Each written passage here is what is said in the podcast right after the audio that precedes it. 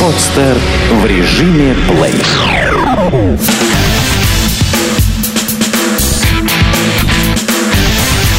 Фонорама. Главный музыкальный. Всем добрый вечер, а сегодня именно вечером мы начинаем запись нашего нового подкаста, по счету уже почти 20-го, «Фонорама». И сегодня у меня зовут Миша Кокин, сегодня у меня в гостях Саша Алмазова. Без «Non Cadenza» в студии мы все не уместились, к сожалению. Но мы обязательно расскажем о том, что... Саш, привет, кстати. Привет. О том, что в самом скором времени в клубе А2, с которым мы уже давние друзья, вот так получилось, совсем скоро Саша Алмазова и «Non Cadenza» выступят. И понятно, что вначале в Петербурге 23 ноября, а потом... В Москве. Да. Буквально на следующий день. Да, буквально на следующий день, то есть... В честь чего, что будет нового, во-первых, на концерте, потому что все знают прекрасно, что пока, по крайней мере, какой-то один, да, официальный релиз был, ну, такой бесконечный, 2011 да. год, то есть уже почти, по полтора, да, года ему, можно сказать. Ну, можно сказать, год, он вышел в ноябре как раз вот в этих числах. Значит, что-то новое на подходе, что это и что из этого нового как раз можно будет услышать на предстоящих концертах. Угу. Значит, расскажу о самом главном поводе, на самом деле, почему вообще мы собираемся именно 23 числа. Вообще у нас день рождения.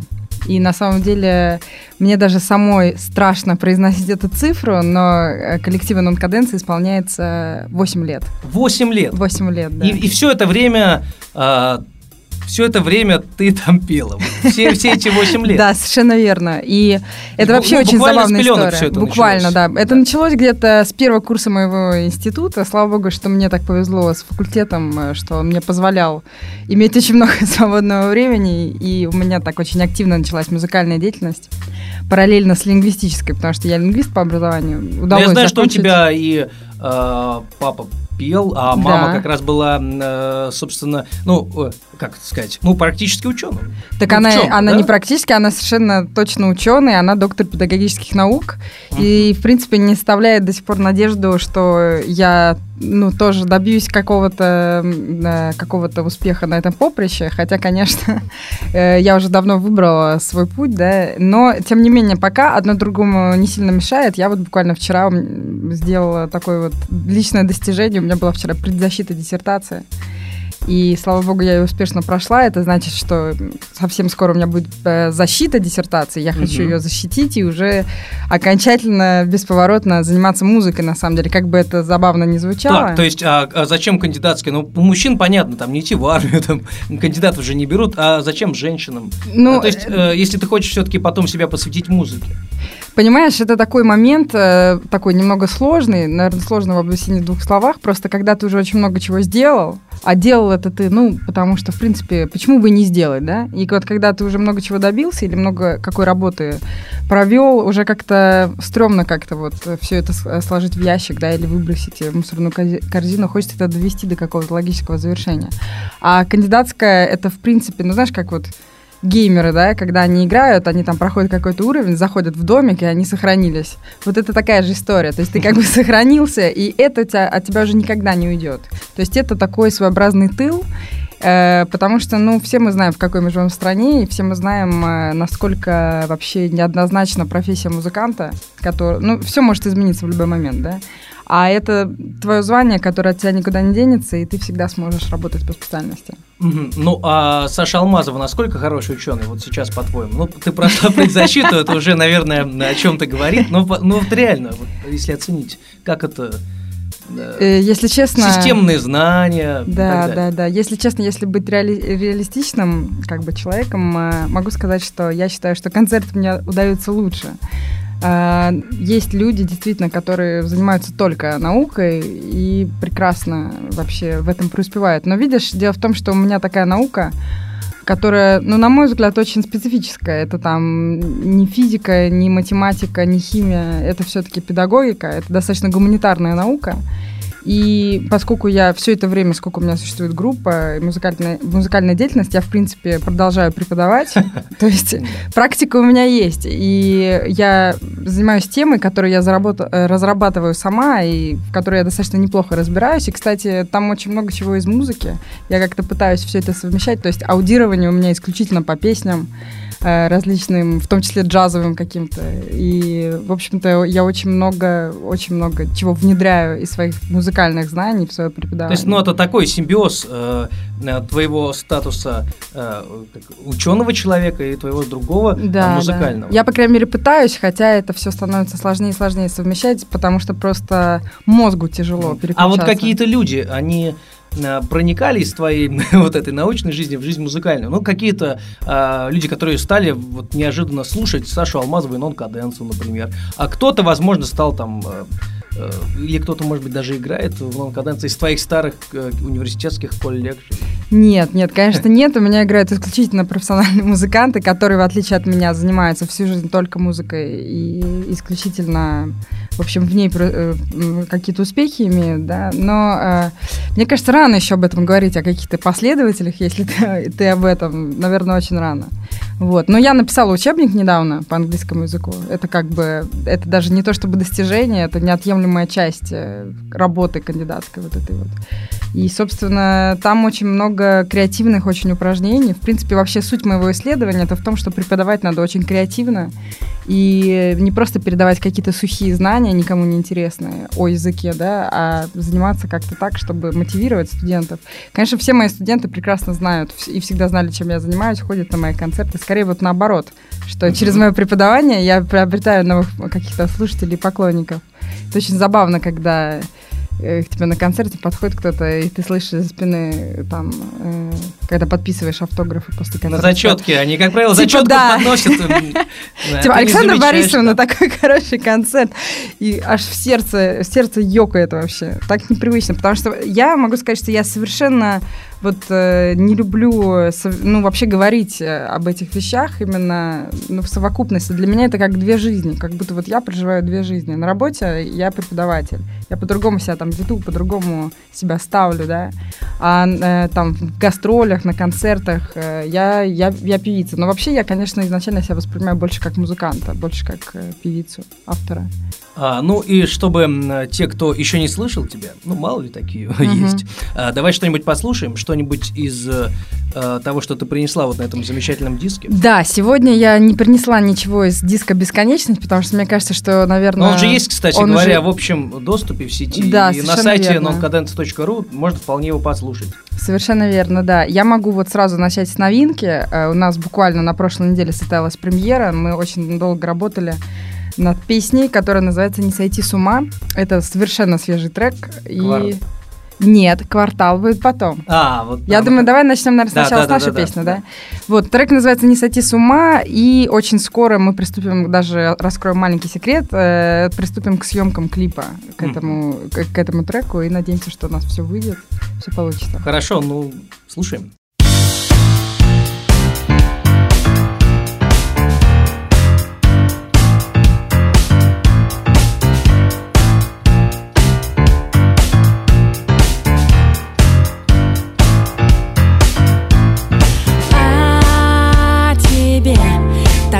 Знаю,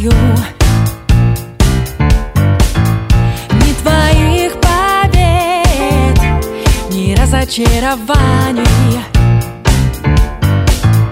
Я давно забыла свет этих дней, и больше никаких сомнений. Я ждала тебя 100 лет, рисовала нас в своем воображении.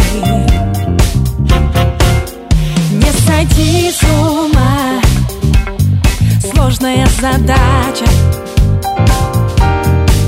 Все в твоих руках, остальное разве что-то значит.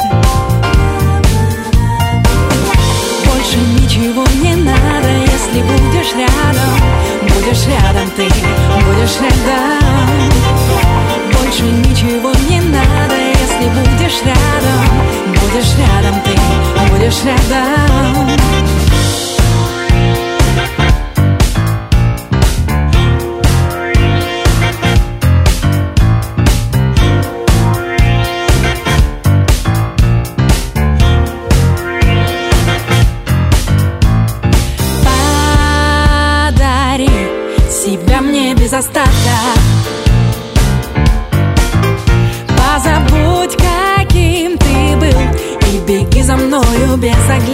лепестки. Мои мысли высоко, только знаешь, лишь с тобой приобретают смысл. Знаю, будет нелегко, но если вместе как одно, может, хватит сил. Не сойти с ума, сложная задача. В твоих руках остальное разве что-то значит. Больше ничего не надо, если будешь рядом ты, будешь рядом. Больше ничего не надо, если будешь рядом ты, будешь рядом. Больше ничего не надо, если будешь рядом. Будешь рядом ты, будешь рядом. Больше ничего не надо, если будешь рядом ты, будешь рядом ты, будешь рядом ты, будешь рядом ты, будешь рядом ты, будешь рядом ты, будешь рядом ты, будешь рядом ты, будешь рядом ты, будешь рядом. Ну, с ума-то мы вроде не сошли, пока слушали. Ну, да. Да, кстати, вот ты говоришь, что вы будете снимать клип и на эту песню. Вот по поводу видеографии. Нашей очень многочисленной видеографии. Какие планы и... Многие авторы песен становятся потом режиссерами. Есть ли идея развивать, ну, какие-то интересные, замысловатые сюжетные линии вот, в видеоматериалах? Угу. Потому что вот то, что я видел, там, ну, нет, хорошо снятые клипы, но это там не Massive Attack тот же, да, ну, где принципиально делается уклон как раз на... вот какую-то канву. Да. Нет, я тебе могу сказать, что вообще у нас официально клип один существует, и, собственно, мы не преследовали этим клипом какие-то цели, показать какую-то мега-режиссерскую работу или там операторскую, да, или какой-то блокбастер там снять. Мы просто сняли такой вот клип, типа роуд-муви такого какого-то, на песню «На берегу». У нас были весной очень такие позитивные гастроли по Украине, несколько дней. То есть там был Харьков, Одесса, Киев. И в Одессе у нас представилась возможность просто взять с собой на прогулку, можно сказать, съемочную группу. Мы просто гуляли, развлекались, веселились, валяли дурака. Все, что мы делаем обычно на гастролях. И параллельно снимали клип. И, собственно, конечно, никакой сюжетной линии там нет. Мы просто хотели показать, что вот мы такие, вот мы какие мы есть, да, и все. И, во-первых, это было, с одной стороны, ну, что-то такое для наших там поклонников, да, слушателей, а с другой стороны, что-то такое ознакомительное для тех, кто нас, возможно, там на Ютубе благодаря этому клипу впервые услышал и увидел, да. То есть, что вот посмотрите, вот мы вот так вот выглядим. Потому что, действительно, 7 лет группе было на тот момент, да, ни одного клипа. Ну, конечно, у нас куча роликов лайвовых с концертов. Да, но на Ютубе только они и вылезают. Конечно, да. Понимаешь, это связано с тем, что... Лично мне, как, ну, скажем, такому идейному, да, началу группы, мне не хочется снимать что-то такое очень, как это сказать, непрофессиональное, что-то некачественное, да. Именно поэтому я могу также объяснить и то, что альбом наш вышел только спустя 7 лет. То есть что-то некачественно делать не хочется, а что-то сделать очень качественно пока нет возможности, да, не представляется. То есть, конечно, я могу сказать, что мне безумно бы хотелось снять блокбастер на песню «Барышни северной столицы». Более того, могу сказать, что даже мы одно время недавно собирались это делать, но мы поняли, что сумасшедшие какие-то получаются требования по бюджету, потому что хотелось снять именно не просто какой-то там лаконичный клип, снятый на фотоаппарат, да, а хотелось снять именно сагу какую-то такую, именно киношную такую. И поняли, что, наверное, надо пока это отложить и, возможно, к этому вернуться. Сейчас ничего не буду говорить про задумку насчет клипа, который вот мы планируем уже скоро начать снимать на новую песню, но надеюсь, что все реализуется. Просто боюсь сглазить реально, потому что очень много надежд вкладываю в это видео. Вот. Ну, то есть амбиции, конечно, колоссальные. То есть очень много образов в голове, очень много режиссерских идей, потому что Вообще, я, в принципе, очень люблю все, что связано с видео, я очень люблю кино, и поскольку я пишу эти песни, конечно, у меня возникает ряд определенных образов на каждую песню, да, и мне бы хотелось по максимуму снимать много видео, но, к сожалению, по понятным причинам пока таких возможностей мало. Ну, а вот, например, есть же, пожалуйста, куча краудфандинговых платформ. Thank.ru, они да, совершенно. Мы очень ими активно пользуемся. Да, вы активно ими пользуетесь. Угу. И почему бы вот на клип как-нибудь не собрать вот таким образом? Это вообще честно по отношению к поклонникам или нет? Как ты считаешь? Я считаю, что это совершенно честно, но, к сожалению, пока я разочарована немножко в этих системах по той причине, что, мне кажется, это не очень работает просто вот в нашей стране, в условиях нашего менталитета. Мне кажется, что все подобные вещи, они очень круто работают за границей, потому что, ну, вообще в западных странах, потому что мне кажется, что вот эти вот такие полублаготворительные какие-то штуки, они работают, когда есть какое-то общее такое финансовое стабильное благополучие нации. У нас, конечно, тяжело скинуться на клип несчастным студентам, которым там, в принципе, нечего покушать вечером, да, и скорее они лучше купят себе доширак, чем что-то, какой-нибудь там клип, да, пожертвуют. Вот, поэтому могу сказать, что пока все эти наши опыты не очень успешны, но, возможно, что-то изменится со временем. Пока мы, конечно, сами все финансируем в основном. Все свои релизы, все свои альбомы. Ну и всем известно, что, конечно, сейчас особо артисты не зарабатывают альбомами деньги, потому что все это скачивается, все это выкладывается и так далее. Но мы, собственно, не против, просто обидно, что должен же быть какой-то такой вот финансовый оборот, да, чтобы была какая-то финансовая отдача, которую ты впоследствии можешь вложить в дальнейшие свои работы. Но пока это не очень, конечно, работает. Ну, а может быть, есть какие-то спонсоры, кто-то обращался к тебе, ведь такое бывает? Артистов. Бывает, конечно, но тоже не буду прямо раскрывать всех секретов. Есть много нюансов, во-первых, в спонсорстве, о них все знают, то есть как только начинается какое-то спонсорство, за него надо платить.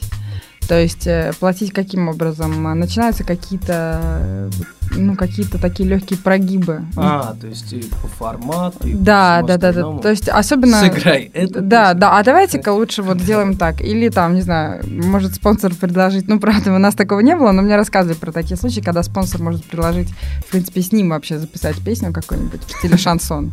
Или с дочкой. Да, или с дочкой, да. Поэтому я очень категорично отношусь к таким вещам пока. Ну, для меня все-таки первично творчество и вот чистота этого творчества, искренность. Поэтому я против таких вещей. Я даже не знаю, что сделать. Да. То есть я, в принципе, ничем никого не удивлю. То есть, ну, что я могу такое? Или с чудаками сняться в клипе, я не знаю. Хотя, кстати, хорошая идея. Ну, просто у меня немножко другое амплуа, и, мне кажется, меня не очень воспримут в таком контексте, и тем более все-таки в каком-то моменте, конечно, мы уже засвечены, мы не берем, конечно, в расчет там всю страну и там прямо Рутюб, да, или YouTube, но, в принципе, нас уже кто-то знает, и поэтому, может, это не сработает. Вот, но я-то как раз все больше интересуюсь такими роликами, которые не настолько плохого качества, но при этом они... Вирусные. Они вирусные, да. Ну, то есть, например, вот то, что недавно совершенно покорило, по-моему, весь интернет, это... Gangnam Style? Нет. Не, а что? Ну, про это я слышала. Пса, это что? Почти миллиард просмотров. Да, но я имела в виду немножко что-то другое. Я имела в виду, например, ролик Мачете «Нежность», да? Я понял. Ну, то есть, я не буду... Это немного другое, да. Там уже немножко не фриковость, а наоборот, да, там эксплуатируются как бы такие, ну, образы любви какой-то, там, нежности, да, такой, влюбленности. Вот, но, на мой взгляд, это очень крутая работа с точки зрения того, что производит впечатление на очень, ну, снятого очень бюджетно клипа, да, чуть ли там не на мобильный телефон, но на самом деле я прекрасно знаю, что он очень дорогой, этот клип, и над ним работало очень много народу, и вот это как раз круто. То есть ты имеешь в виду круто взять в аренду и купить лучше несколько камер Red One со всеми причиндалами, которые прилагаются, и снять в отличном качестве, а потом сделать, стилизовать все это под съемку на мобильный телефон. Нет, круто, я имею в виду не это, а круто то, что часто очень ты на что-то смотришь, тебе кажется, что это вообще сделано там на одном дыхании, да, на самом деле ты даже не представляешь, сколько людей, да, туда вообще вкладывали свой адский труд. И вот это, наверное, тоже такая доля профессионализма. Потому что когда ты смотришь фильм Тимура Бекмамбетова, ты, конечно, понимаешь, что там, чтобы снять эту летящую пулю, которая огибает кусок мяса, да, висящий, да, под потолком, ты понимаешь, что это стоило миллион долларов, да? Но это как бы уже не удивляет тебя. А вот мне кажется, что круто, когда есть какая-то вот иллюзия сказки какой-то, иллюзия чего-то такого вот, фишки. Но я бы скорее стремилась вот к чему-то такому видеомейкерству, нежели каким-то вот этим вот вирусным роликом с каким-то налетом фриковости. Ну, кстати, Саша Алмазова и Non Cadenza как раз звучат часто достаточно легко, для того, чтобы поверить, что все это вдохновение, не всегда суперкропотливая работа. Да, да. Но на самом деле, к сожалению, скорее это всегда оказывается кропотливая работа. Хорошо, а давай послушаем какую-нибудь из песен еще. Да, я могу вот предложить послушать замечательную песню, которая единственная песня теперь в нашем репертуаре, которая не нашего авторства. Объясню, как это произошло. Есть такая потрясающая группа «Квартал». Я думаю, что очень многие ее знают. Наверное, кто помладше, не очень знает эту группу. Но вот, наверное, наше поколение, там, кому там за 25, за 30, наверное, неплохо ее помнят. В 90-е годы очень популярная группа московская, которая, по сути... Ну, я могу сказать, что мы стремимся примерно к тому же, к чему стремилась эта группа. То есть это какое-то западное влияние западной музыки, западных исполнителей, да, и попытка совместить это все с русским языком. И каждый раз, когда я слушаю их альбомы, у меня просто вскрывается мозг, если честно. Я не понимаю, как можно было что-то такое создавать. Вот. И в этом году «Кварталу» исполнилось 25 лет. Был такой потрясающий трибьют. Недавно мы в нем тоже приняли участие. В Москве был большой концерт. Там их песни исполняли «Моральный кодекс», кто там еще, Маша и Медведя. Ну, да. Ну, то есть мы там, конечно, были самой молодой группой, но, тем не менее, было очень здорово, что нас позвали поучаствовать. А отмечали, помимо юбилея, выход диска, который мы записывали у них на студии. Ну, в смысле, мы в том числе записывали песню у них на студии, и все вот эти вот вышеперечисленные группы, и много кто еще. И вот вышел этот диск, и мы записали песню для него, которая называется «Моя любовь осталась в Амстердаме». Да, такая достаточно одна из их самых известных песен. Совершенно в нашем прочтении, но мы попытались сохранить дух вот этого «Квартала». Хорошо, давай послушаем.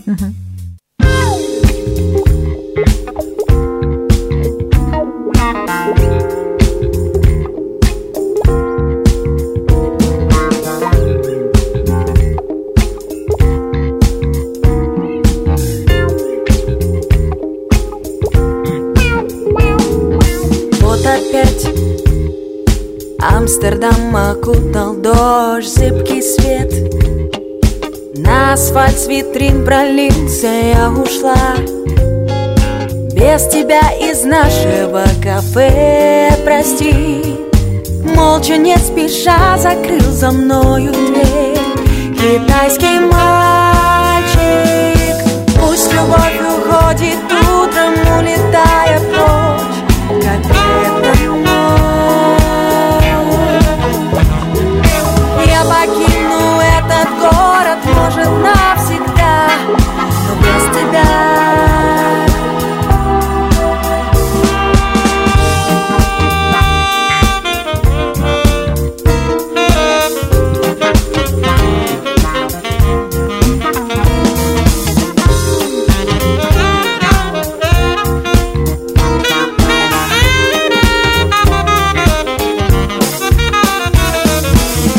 Спит.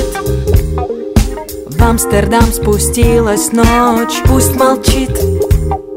Прохожий странный в мятой шляпе, я ушла. Будь что будет, дверь закрылась, вот и все. Дождь пощечинаю звонко и бьет в лицо, срывая слезы. Пусть любовь уходит утром, улетая прочь, как эта ночь. Я покину этот город, может, навсегда, но без тебя.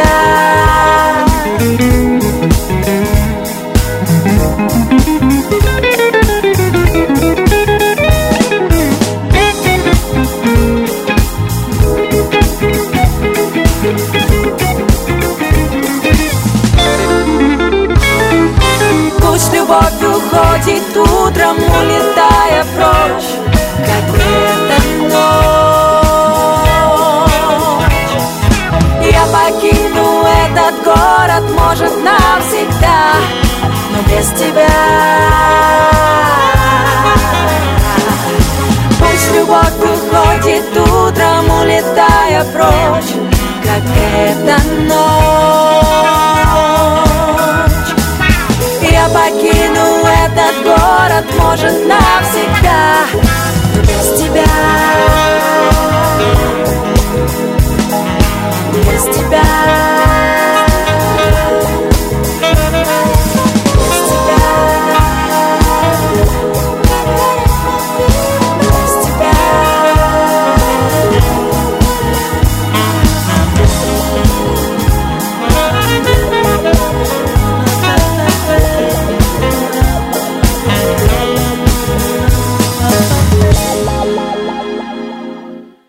Помнишь, когда какая из твоих песен первых, а какая из них вот впервые стало ясно, что вот и твоя музыка тоже кому-то нравится, ну и нравится действительно вот, не просто на уровне друзьям, да, а кому-то еще.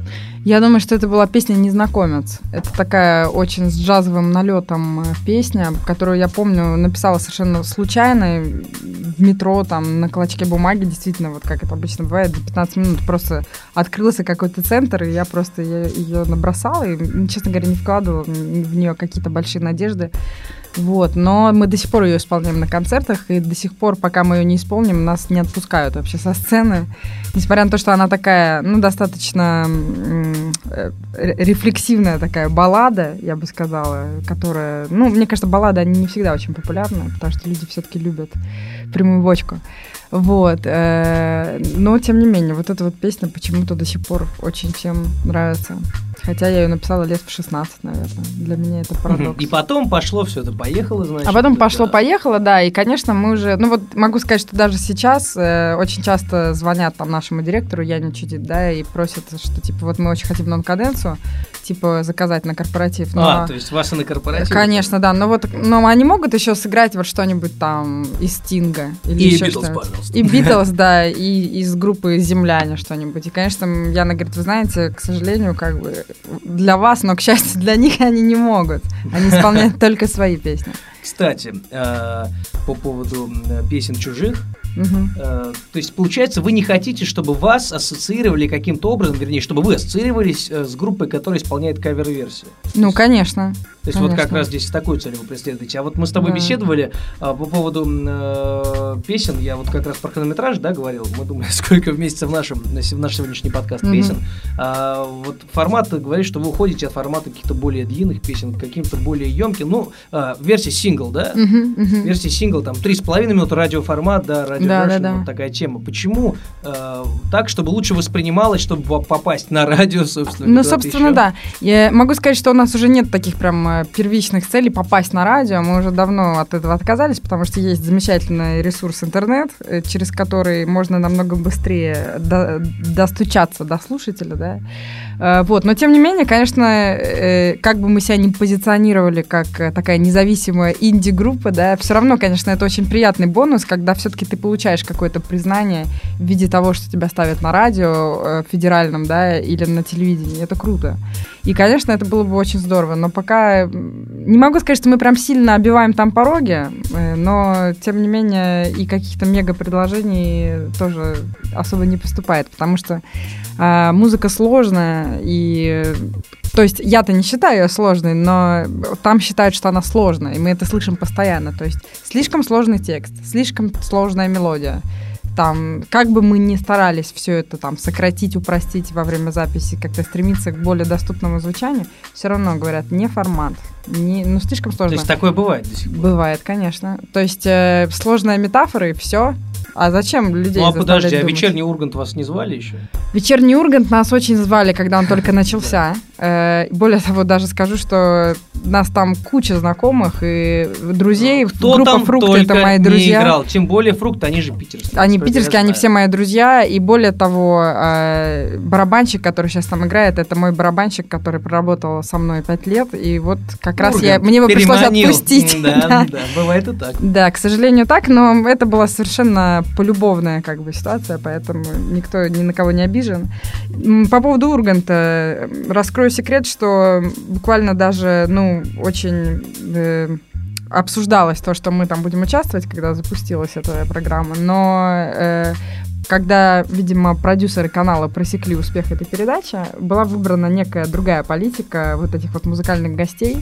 Опять же, зачем звать какой-то андеграунд, да, если можно позвать группу «Градусы» или группу «Серебро». Мы действительно очень радовались, когда появилась эта программа, даже не потому, что у нас появилась возможность выступить на первом, а потому что просто здорово, что какая-то альтернатива вообще всему появилась, и какая-то какое-то немножко альтернативное чувство юмора. Но все-таки оказалось все не так. Но оказалось все не так просто, да. Я, конечно, сейчас говорю очень инсайдерскую информацию, но думаю, что...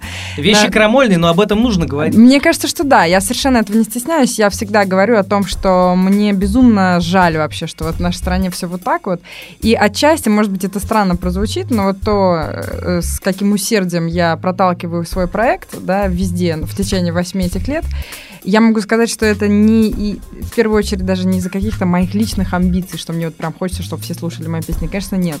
Это, тем не менее, попытка просто доказать, что вот эту стену я пробью. Я все равно всем покажу, что, можно что-то самому сделать в этой жизни.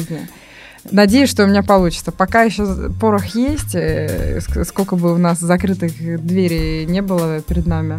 И я очень надеюсь, что, может быть, если мне это удастся, то музыканты более молодые, им уже будет проще все это делать. То есть публика поменяется когда-нибудь? Это очень сложный вопрос, поменяется ли публика. Это уже, знаешь, какие-то такие уровни общекультурные страны. Да, просто на поверку-то оказывается, да, что вот все эти большие рейтинги больших телеканалов, да, вся эта огромная аудитория, это не те люди, которые готовы воспринимать ныне закрытый сайт openspace.ru, который сейчас skolta.ru и так далее. А на поверку оказывается, что вот аудитория таких сайтов, да, я не знаю, аудитория сложной музыки, там, традиционного или авангардного джаза, это... горстка людей в сравнении, в пропорции, да, с теми, кто по другую сторону. Вот, не знаю, по-твоему, музыку ты говоришь, что нужно упрощать, не формат. Для меня, честно говоря, это очень странно слышать. Я не говорю, что ее нужно упрощать. Нет. К тому, что вам действительно так говорят. Но нам так говорят, да. Мне показалось, что вы целенаправленно как раз все эти 8 лет немного отходили, да, вот именно от джаза, да, и все-таки балансировали на грани. Да, но это скорее не из попыток попасть куда-то в формат. У нас такого никогда не было. Наоборот, мы яростно противились вот таким вот всем попыткам нас как-то там облечь, да, в какую-то причесанную форму. Я думаю, что это скорее была попытка просто найти свой саунд, потому что, понимаешь, лаконичность — это же тоже, краткая сестра таланта, да? Если мы возьмем первый альбом Земфиры, я считаю, что он гениальный просто, потому что опять же легкость и простота. Мы не знаем, сколько там за этим стояла работа. Вернее, я, например, знаю очень много об этом, да. Мне много рассказывали, я много читала. То есть там это гениальная продюсерская, саунд-продюсерская работа. А когда ты слушаешь, кажется, что там гитара, барабаны и бас-гитара, понимаешь, и кристальный голос Земфиры. Но на самом деле там было очень много попыток как-то это записать, насколько я помню, и в результате все там это было отброшено, и оставили там вот эту минимальную канву, которая как раз и пробила вот всех слушателей и по всей стране, понимаешь? То есть саунд был правильный найден, и мне кажется, что вот в этом вот цель. Надо найти вот этот свой правильный саунд и не заморачиваться на всякие какие-то вот эти фишечки, штучки. Простота, она все-таки важна.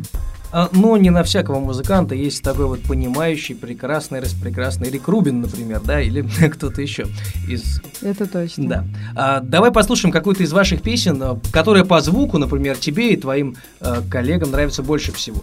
Именно вот по звуку. Давай вот этот ракурс. Как интересно.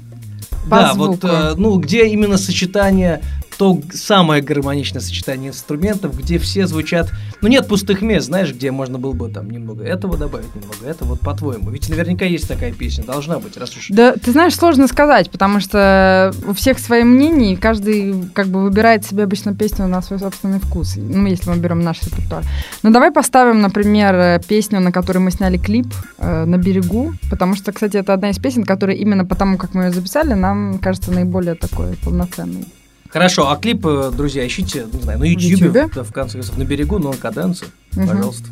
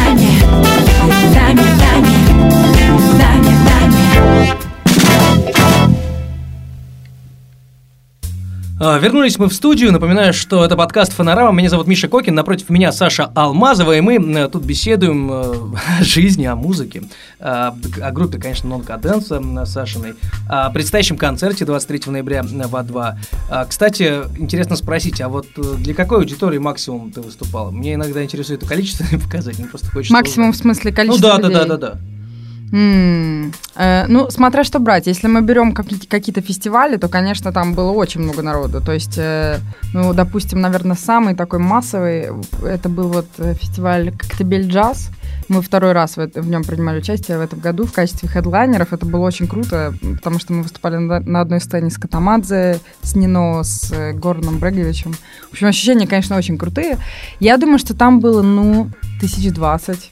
Может быть, даже больше. Как-то с так. Каждым годом фестиваль набирает обороты. Да. И это, конечно, невероятное ощущение, потому что сцена стоит на берегу моря, и там горы, и море, и вечер, и потрясающие совершенно люди с вот этими вот веселыми, счастливыми лицами. Это, конечно, очень круто. Если не были там, обязательно съедите. Вот. Ну, естественно, усадьба джаз, это все мы там не берем. Потому что, это, опять же, это все фестивали, да, это не совсем, как бы, честный такой, как сказать, не то, что нечестный, а в плане, не совсем истина, как бы, да, потому что люди просто приехали на фестиваль, не обязательно на тебя. В плане концертов, я думаю, человек 500-600. Если я ничего не забыла, наверное, где-то так. Ну, потому что мы выступаем в клубах, которые, в принципе, больше вместить и не могут на данный момент. Вот, может быть, будем со временем собирать побольше клубы. Хорошо. А, кстати, почему-то мы начали говорить о новом материале и не поговорили о том, когда будет новый альбом, например. Ой, ты знаешь, это такое... Или это планы на ближайшие, 5 лет, например. Я могу тебе сказать, что мы сейчас выбрали немножечко другой ракурс, в том плане, что мы решили подойти немножко по-другому к выпуску вообще какой-либо продукции, потому что... вот альбом, который вышел в прошлом году, «Бесконечность», он просто выпил из нас все соки, потому что мы 2 года безвылазно сидели в студии, над ним что-то там корпели, все переделывали, то есть горе от ума такое постоянно было, постоянно все хотелось улучшить, а учитывая, что я еще работаю с мегапрофессиональными музыкантами, с режиссерами, то есть я очень заморочена на качество, и они еще более заморочены, чем я. То есть каждый раз это я перепишу барабаны, нет, я перепишу бас-гитару здесь. И вот это вот могло просто бесконечно продолжаться. Отчасти мы поэтому так и назвали альбом, кстати. То есть тут есть доля юмора и самоиронии. Хотя основной смысл был, конечно, не в этом. Вот. И получилось, что тоже все уже устали его ждать, и наконец-то вот он вышел, и все, и как бы, и разошелся, и пошел в сеть, и так далее. А сейчас мы поняли, что, наверное, имеет смысл попробовать другую немножко схему, то есть мы лучше чаще будем выпускать синглы, песни, и, в принципе, даже выкладывать их совершенно свободно, вот, в свободный доступ, да, а потом уже, как бы, в принципе, уже и соберется альбом ближе к концу годика, и какие-то треки мы допишем, то есть я думаю, что мы еще 2-3 трека в ближайшее время выпустим в качестве синглов, вот, потом допишем еще какие-то совершенно свежие песни, никому их не покажем, и вот они будут на альбоме. Как-нибудь так. И, то есть не будет уже такого вот заседания в студии, да. А вот, возможно, третий альбом, возможно, я его запишу так, как никто вообще не ожидает. Возможно, это будет вообще джаз. Возможно, это будет что-то такое, записанное полулайвом. Я не знаю. Но у меня действительно есть такая мечта просто, не знаю, снять какой-нибудь загородный дом, оборудовать там студию, или вообще даже уехать куда-нибудь, может, за границу, закрыться там, так, и просто жить и писать альбом. Я знаю, что ни у одного питерского музыканта есть загородный дом, где есть студия. Так что, мне кажется, ты можешь попросить. Да, я думаю, что мы подумаем об этом. То есть планов, конечно, очень много, дай бог все успеть. И, в общем-то, эти планы, они только приумножаются в голове. Хорошо, а какой ты себе представляешь, например, творческий отпуск? Вот у кого-то это Индия, да, там пару месяцев где-то у океана, в бунгало. А для тебя какой, может быть, вот такой? На самом деле, примерно точно так же. То есть мне очень важно хотя бы раз в год полностью отключаться от всего. Но, правда, могу сказать, что я никогда не пробовала это делать на такой длительный срок, даже на месяц. То есть, как правило, это 2 недели максимум. И могу сказать, что уже на 2-ю неделю у меня уже начинается ломка. То есть я себя чувствую очень каким-то неполноценным человеком без вот этой вот деятельности всей. И сразу начинаю искать доступ к интернету, как-то искать контакт со своим там директором и срочно начинать с ней обсуждать всякие рабочие моменты, какие-то идеи ей скидывать. Вот, то есть, наверное, все это будет меняться со временем, потому что будет более загруженный график, да, такой плотный, и, конечно, это все вызывает потребность уже и в более длительном отдыхе. Но пока, да, пока, наверное, это банально море, солнце и отсутствие интернета просто на какое-то время. А если... в другую сторону, мы сейчас об Индии говорили, на запад куда-то. Вот концерты Non Cadenza вот могли бы пройти, как по-твоему, с успехом на западе, не в музыкальной части, а вот русский язык, насколько он мешает восприятию?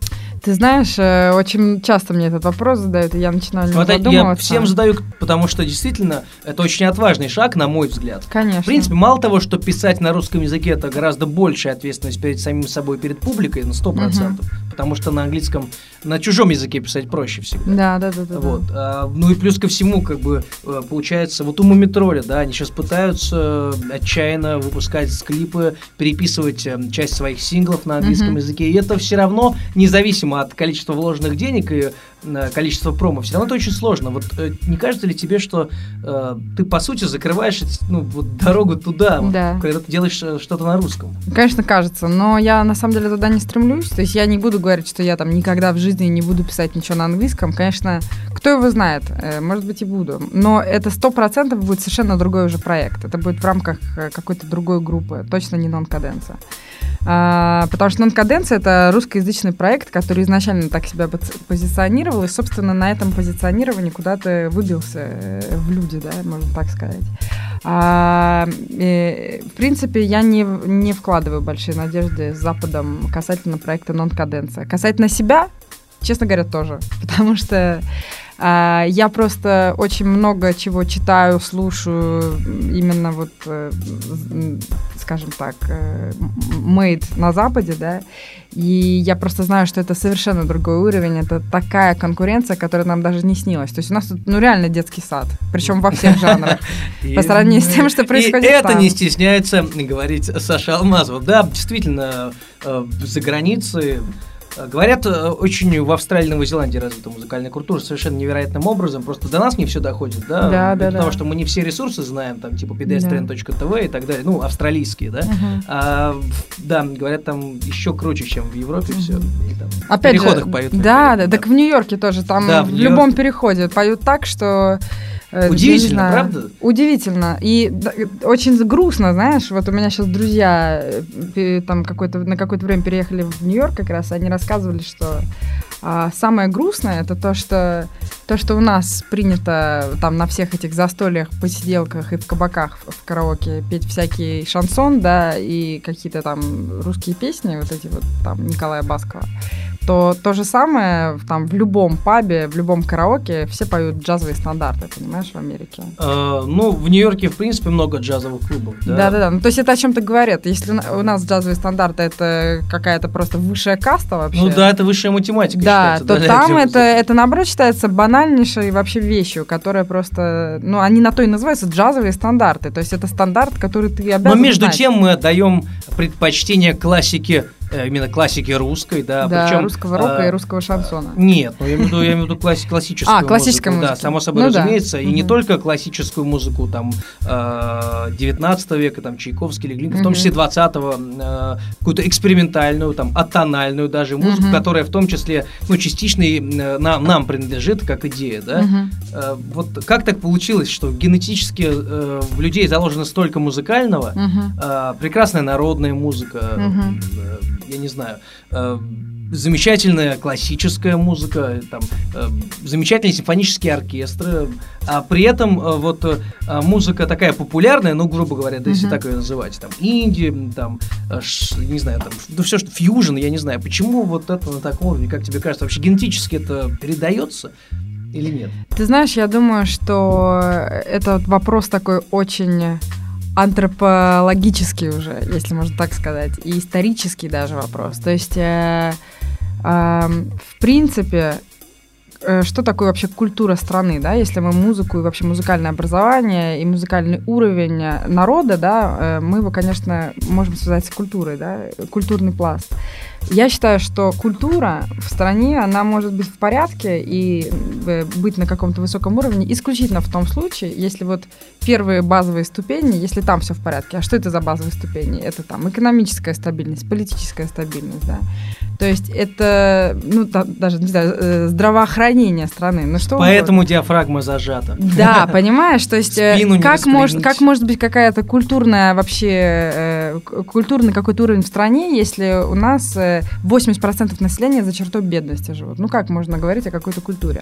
А плюс я вообще могу очень долго рассуждать на этой теме, потому что я... Ну, я смотрю, это тебя задевает. Это жутко меня задевает, потому что я рьяная монархистка. Я считаю, что, в принципе, мы утратили невероятную, ну мы просто достигли точки невозврата в плане вообще нашей страны. Вы видели сейчас мои глаза, да? Да, но мы не будем сейчас заходить в политические дебри, я абсолютно аполитично и публично никогда об этом не говорю, я имею в виду на политические темы только там в кругу друзей на застольях, но меня это действительно очень задевает, потому что я совершенно с тобой согласна, что как бы генетически мы предрасположены к очень много чему, и нация русская, она очень одаренная, потому что всем известно, что в нас на самом деле очень много наций, да, исторически заложено, и очень много культур, и азиатской, и европейской, и, конечно, все это, ну, как бы в знаменателе дает большие таланты, но, как бы, к сожалению, вот не приходится гордиться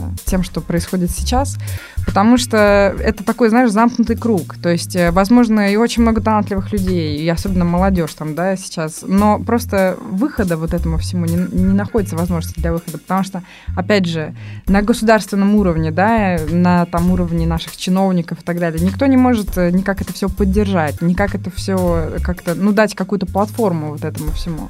Я училась в подростковом возрасте, мне очень повезло, я выиграла грант и дважды училась в Шотландии, в обычной школе, такой государственной. У меня был просто культурный шок, потому что, в принципе, школа, вот где я училась, там был целый корпус оборудован под музыкальные занятия. И... каждый, абсолютно каждый, какими, ну, студент этой школы, какими бы он способностями не обладал, он был обязан посещать занятия по музыке. Ну, единственное, что он мог выбрать направление. Он мог быть там звукорежиссером, или он мог быть музыкантом. Ну, может быть, да. Это не обычная школа? Это была абсолютно обычная школа. Ну, правда, в достаточно неплохом... Или... Это было, да, в Эдинбурге. Ну, все-таки столичная... А, подожди, нет, это было в Глазго. Но, ну, опять же, тоже, да, почти тоже крупный город. Да. Да. Может быть, в этом дело? Да, и дело в том, что... Я знаю, что Шотландия тоже страна...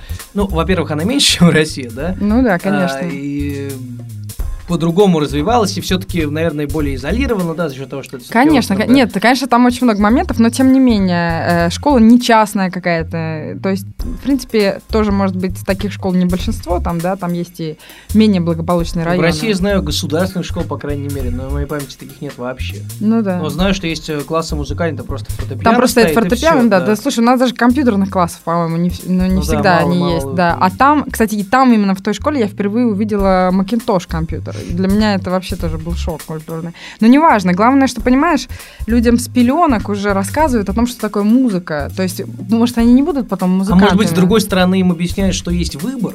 И совершенно верно. С другой стороны, и там образование, оно именно построено на том, что вот есть вот эта свобода выбора. То, что ты не обязан все эти предметы, ты не обязан одновременно знать химию, физику и литературу, да? Ну, то есть, понятно, что какую-то базу ты должен получить, но... как бы дальше ты себе выбираешь направление уже. И вот тогда я уже поняла, что у нас все очень грустно, потому что, ну, просто не дают тебе развиться, не дают тебе возможность получить даже вот какое-то образование. И очень многое, даже по музыкальной части, я узнала уже в таком достаточно взрослом возрасте, и в основном просто из общения с профессиональными людьми и... Потому что когда мне было 16-15 лет, не было Ютуба, да, не было каких-то вот этих вот информационных возможностей. Наверное. Да, ну, в общем, на эти темы можно бесконечно рассуждать. И, к сожалению, все очень грустно, но все равно, конечно, надежда какая-то остается. В первую очередь, это все-таки надежда на талантливых людей, которые будут себе пробивать все равно головой. Но видишь, ты сама как раз говоришь о том, что теперь у каждого практически человека есть такая возможность, по крайней мере, есть свободный доступ в интернет, да, да. И там с помощью нехитрых маркетинговых ходов можно, в общем, как-то свое творчество, как ты говоришь, достучаться до своего слушателя или зрителя. Конечно, плюс, да. Но видишь, минус в том, что если мы говорим о вообще общем культурном уровне страны, каким бы ты там семипядей во лбу одаренным там не был музыкантом и так далее, там певцом, артистом, неважно, художником, массе это все не нужно, окажется, в итоге. Это окажется нужно там определенной группе людей, да? Опять же, которые тебя каким-то образом найдут в интернете. Но... Ну, видишь, мы же ждем наши звездочки здесь, в России, сидя в студии, когда, наконец, появится группа, которая будет там сравнима с U2, с Rolling Stones, ну, то есть такая глобальная, да, группа? Я думаю, что такой группы не появится, правда. Это очень грустно, но это правда. Просто потому что мы очень сильно отстали от Запада. Битлз были уже в 60-х годах, а мы даже до того уровня пока еще не дошли, мне кажется. У нас тогда тоже были...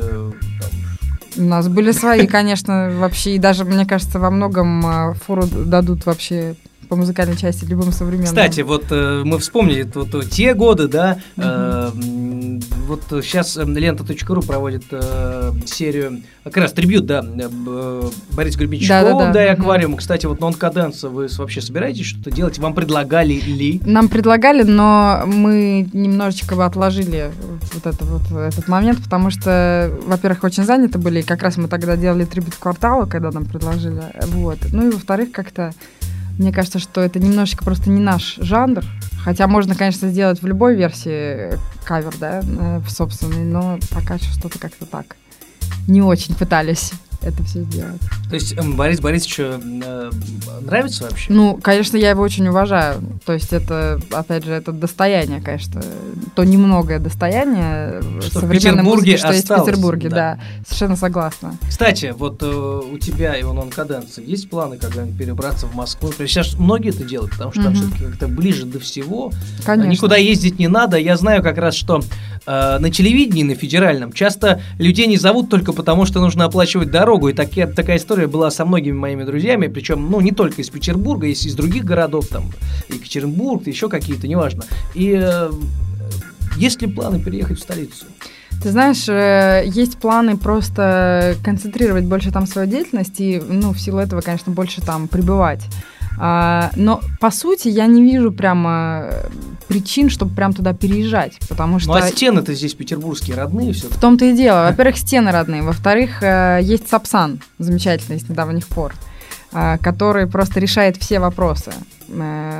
И, ну, не знаю, с тех пор, как он появился, жизнь наша изменилась, честно говоря. Несмотря на то, что, конечно, жутко дорогие билеты. Еще не все изменилось, еще на вокзале не убрали «Москва звенят колокола», да, или как там, обещали убрать на днях, я думаю. Да, то есть, понимаешь, мне кажется, для петербуржца вообще переехать в Москву — это трагедия, потому что, ну, лично мне Москва жутко не нравится, просто вот именно как город. То есть там, конечно, движуха, там огромное количество возможностей, куча друзей, и когда ты приезжаешь туда именно вот наездами, да, кажется, что это просто замечательно. А москвичам я думаю, не раскрываю ничьи карты, никаких секретов тоже не открываю. Многим москвичам как раз нравится наездами, да, как это было принято раньше говорить, бывать в Петербурге, ездить к своим хорошим друзьям. Конечно, да. Не, мне кажется, москвичи там просто, когда они слышат вообще Петербург, у них прямо загораются глаза, то есть для них это какая-то такая вот романтичная сказка всегда.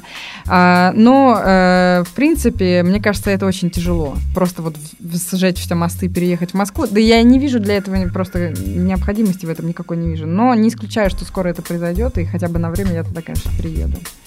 Хорошо. Ну, подходит к концу наш подкаст.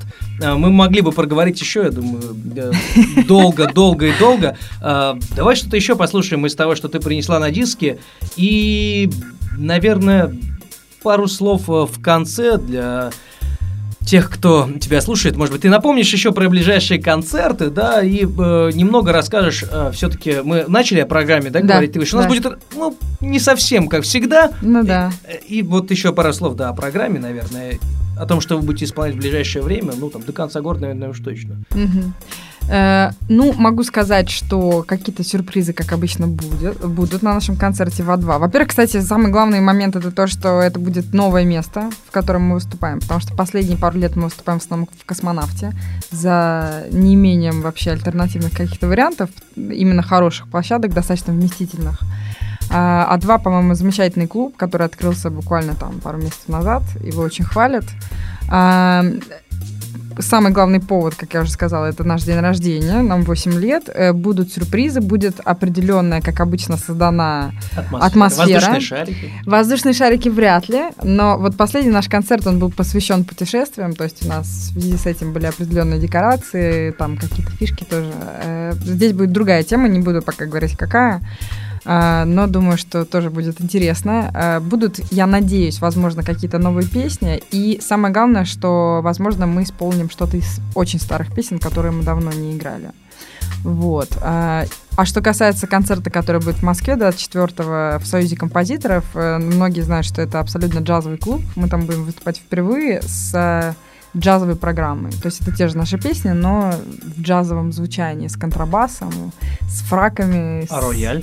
С роялем, да. То есть и там именно такой Нью-Йорк, то есть там столики, достаточно, к сожалению, а может быть и к счастью, кстати, ограниченное количество места, но зато будет очень уютно, и нам обещали, что будет прямо настоящий Нью-Йорк, поэтому атмосфера будет совсем другая, и я думаю, оба концерта будут разнообразные и интересные.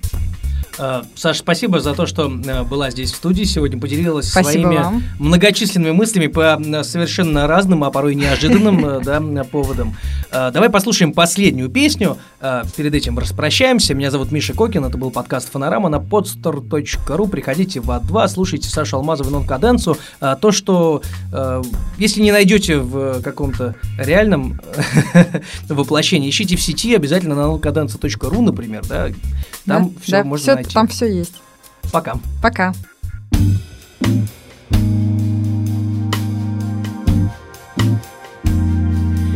Ты и я и ты, никого, кроме тишины. В первый раз не хочу никому говорить о нас. Отвези, где огни до рассвета, где не знают нас. В первый раз не хочу ничего говорить сейчас. Южные сны, ожидания нежных объятий, поцелуй сентября на последнем дыхании лета. Каждому нужны воспоминания,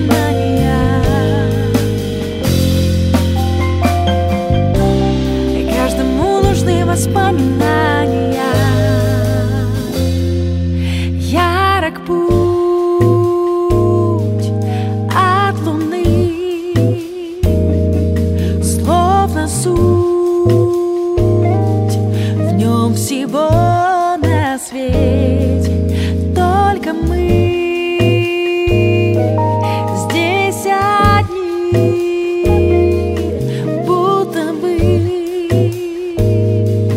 на другой планете. Растворись в небосводе, слышишь звезд голоса.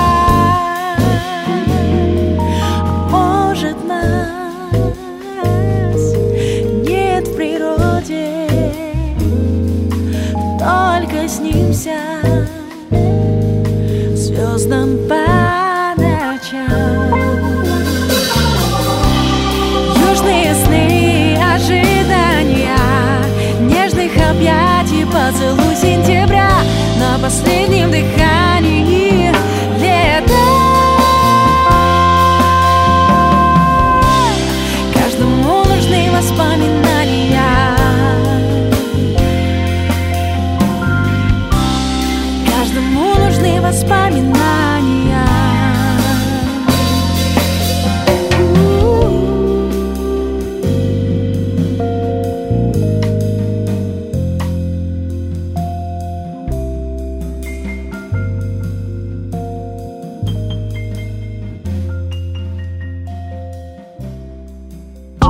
сделано на podster.ru. Скачать другие выпуски подкаста вы можете на podster.ru.